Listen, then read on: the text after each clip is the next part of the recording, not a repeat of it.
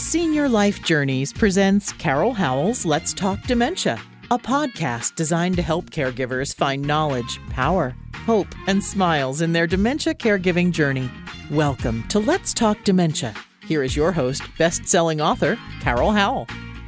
Welcome to Let's Talk Dementia. I'm Carol Howell, your host, and today we're going to talk about don't buy junk for Christmas.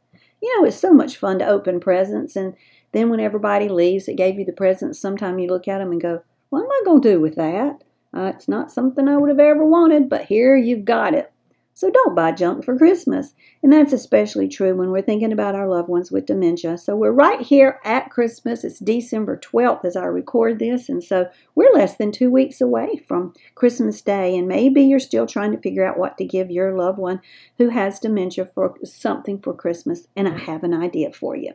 So, if, uh, about two years ago, I found a picture of my husband's mom and dad and a newspaper article regarding the house they had just had built. And it was finished the year that she gave birth to my husband. And it was a neat article where they talked about the house and, and how the neighborhood and how it was built and blah, blah, blah. I took those two things and I had them framed in a little, just a little cheapy frame. I think I paid 20 bucks for it and a $5 mat and put it in there and framed it. The whole thing is probably 5 by 8 or 8 by 8, something like that. I might have had 30 bucks in it and it is a, it was just a neat gift. When he looked at it he was just so shocked because there's his mom and daddy in that neat article. Part of his history took him back in time.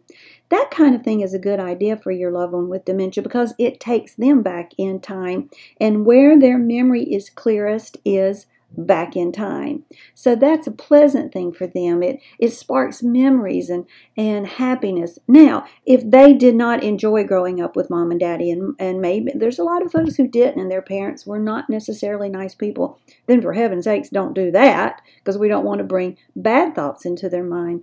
But if they had a mom and daddy who were good to them, maybe just a picture of mom or a picture of daddy, maybe a picture of their high school sweetheart hopefully they're still married to them and you're not giving them a picture of somebody else. that would be a little awkward. However, if they don't know who you are and they see that picture of their high school sweetheart and it makes them smile, isn't that the point? Yeah, it's to make people smile when they open gifts.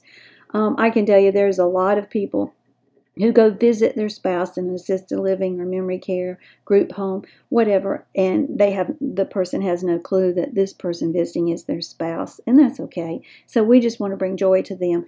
Don't give them pictures of the kids or the grandkids or the great grandkids. They don't know who those people are, and it's just it means as much to them as the picture that comes in a frame when you buy it at the at Walmart. You know, you take that part out and you put in a, a picture of something you know.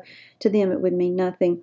Don't give them stuff that's going to clutter up their room either. They don't need that. Don't give them things that are going to um, uh, cause a trip hazard. You don't want that either. You know, throw rugs and things like that. Maybe a good pair of house shoes is a good idea. By the way, I can give you my address because that's a good idea for me always. My little sister and I both, we just love house shoes.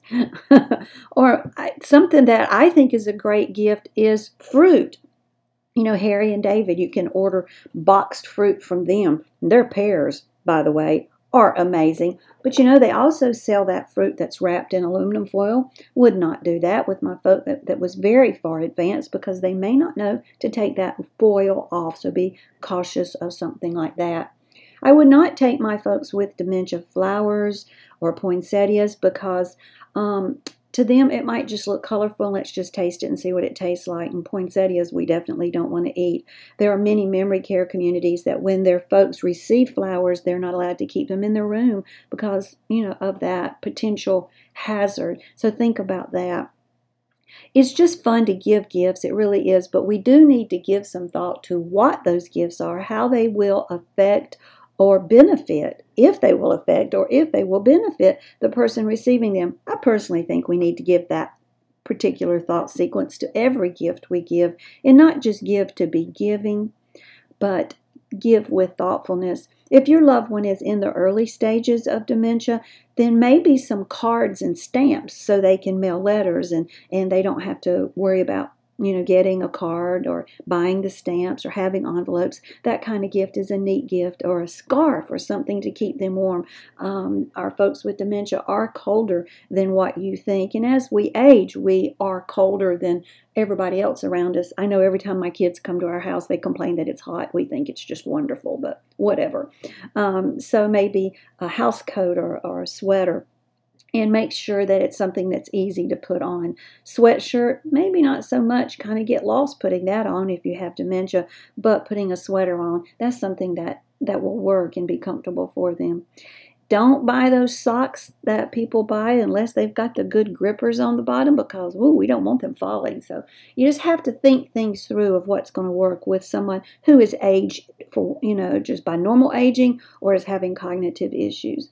But I do love the idea of a picture of the house they grew up in. Give that some some thought. And I hope you have a fabulous, fabulous Christmas. Merry Christmas. A special thank you to our sponsors, Veterans and Families of Florida. These amazing people are available to help veterans and spouses of veterans receive benefits to which they are entitled.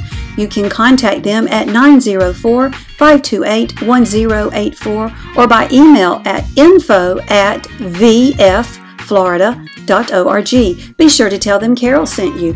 Veterans and Families of Florida. These people care.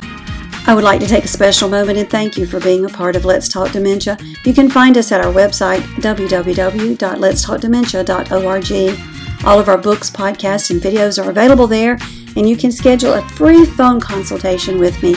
Click Menu in the top right hand corner and then choose Schedule Time with Carol. I look forward to talking with you. Blessings and smiles.